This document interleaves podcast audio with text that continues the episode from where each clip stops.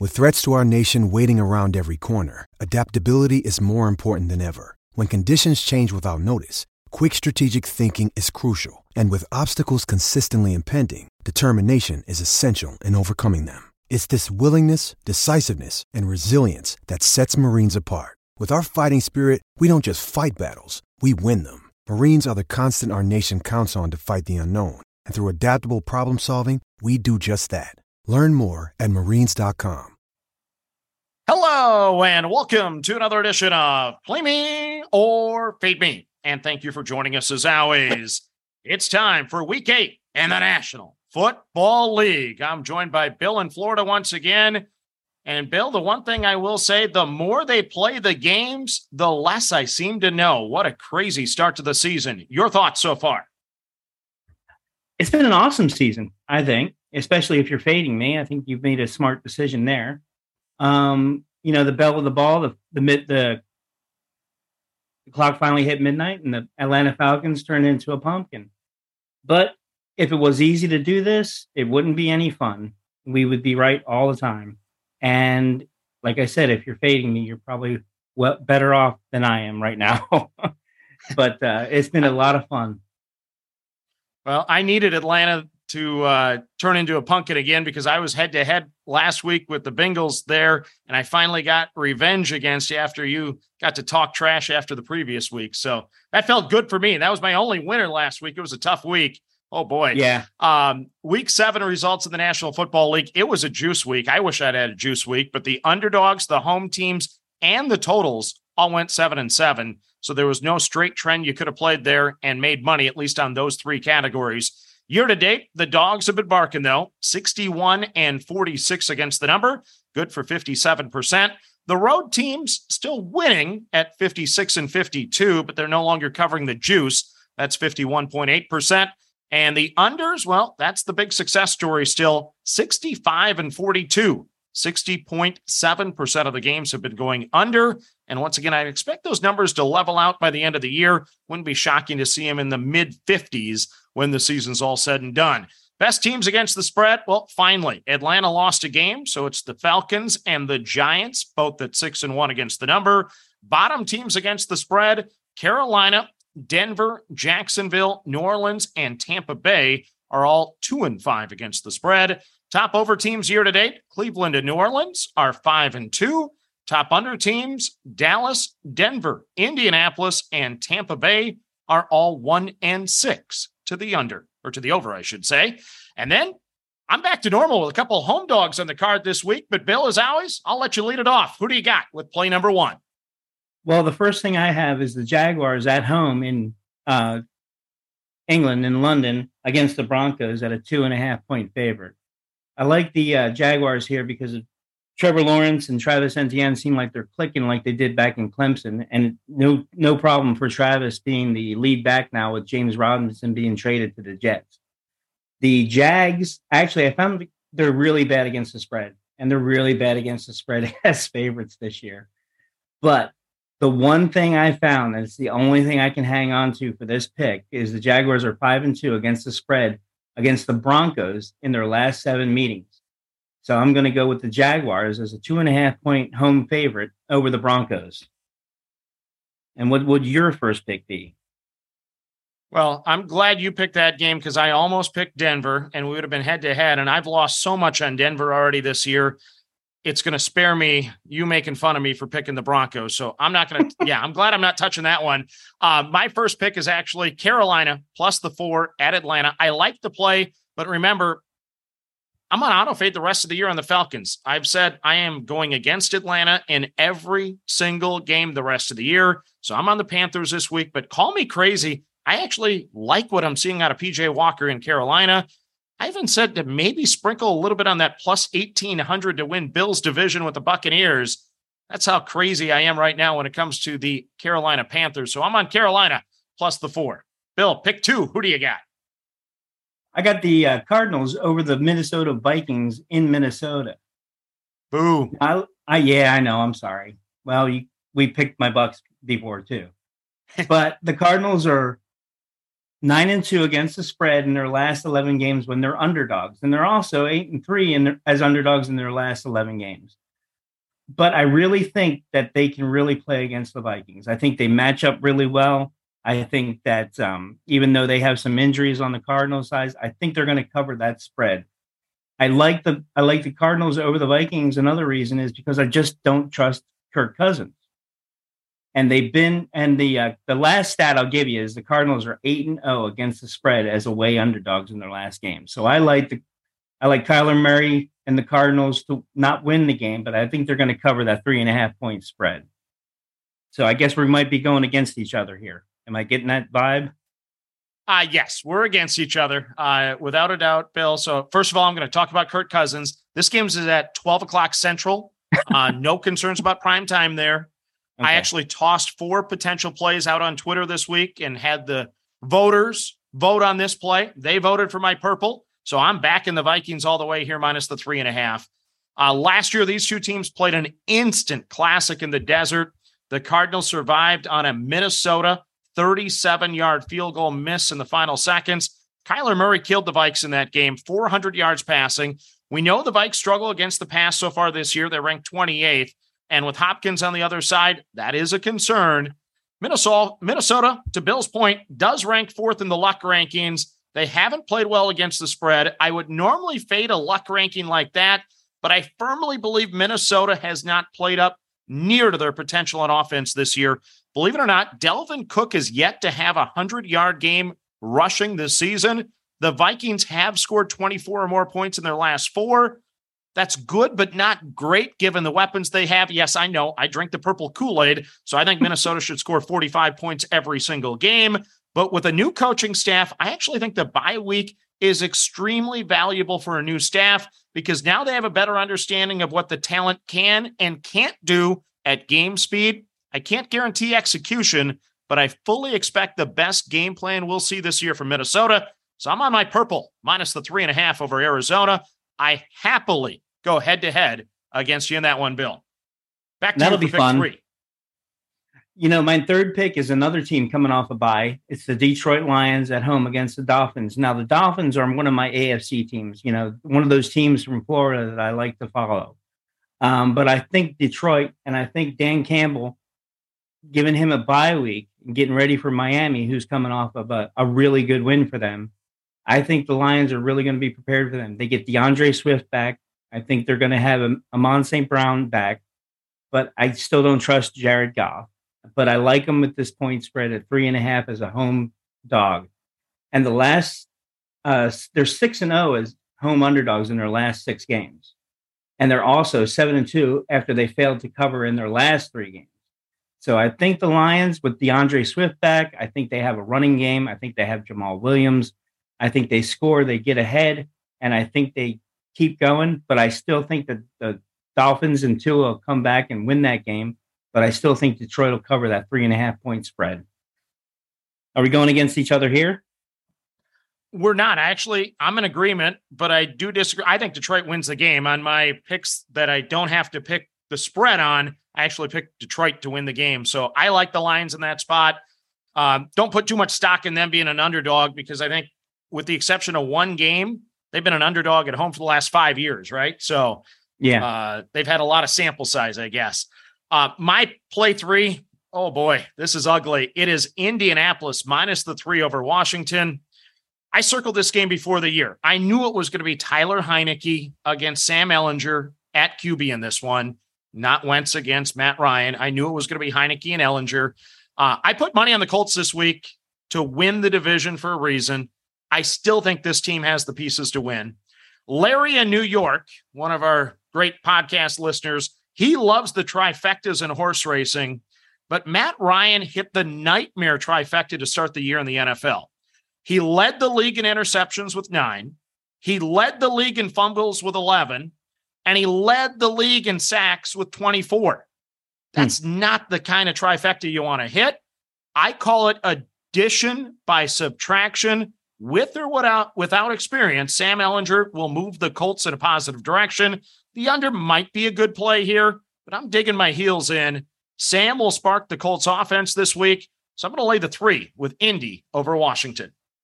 Back to you, Bill. You know, I like that pick, but I, you know, I just can't. I couldn't pick that game because of the Taylor Heinicke thing. I remember in 2020 when the Bucs had to go up there and play him, and it, they were an eight and a half point underdog, and they the Bucs won by five. I mean, it's a really he's really got a good record. He's four and zero oh against the spread as a starter. So we'll see. That'll be one of those fun games to watch from a handicapping standpoint. You know, it's like is Ehlinger really worth the three points? But we'll see. So my fourth point or my fourth pick is the JETS Jets Jets Jets at home two and a half point underdogs. I love this pick. I think the Jets, even though they lost Breece Hall last week, they do have Michael Carter, and I think Michael Carter has been an underrated back. I think this is his time to shine. I don't think you'll see James Robinson like we saw Christian Christian McCaffrey last week, but I I just like the way that the Jets are doing things, and I think that it's going to be very disrespectful for them to see a banged up New England team coming in with two quarterbacks. And I remember somebody, you know, big said, if you have two quarterbacks, you have none.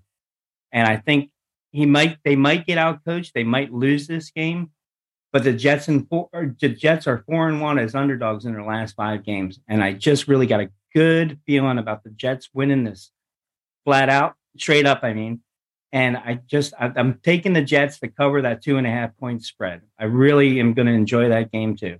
That's going to be a fun game to watch. And what's your last? What I saw on Monday night, I couldn't back the Patriots. Um, I I was the last two games I eliminated were the Patriots and the Seahawks, mm-hmm. and that'd be going against the Jets and the Giants again. That didn't work out well for me last week, so I took them both off the card. um, I don't like your play, Bill, but I wouldn't be shocked at cashes. That's for sure because hey, New York's on fire right now when it comes to football. Uh, yeah. My fourth pick, the Houston Texans plus the two and a half of the Tennessee Titans. Some of you might be able to wait to get this at three. Right now, it's at a minus 105. Is Ryan Tannehill playing with a bad ankle? Not sure quite yet. Tennessee, here's some of the reasons why I'm going to fade them. They're number one in the red zone this year, they're number five in the luck rankings, and they've won and covered four straight, including road games at Indianapolis and Washington.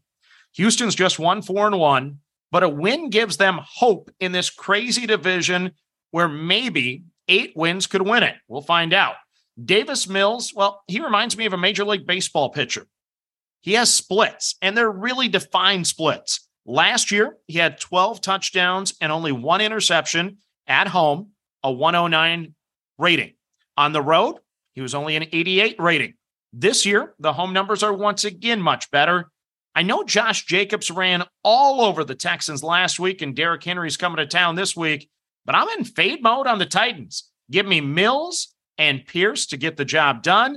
I'm on the Texans plus the two and a half. The next game I'm look oh, I'm sorry.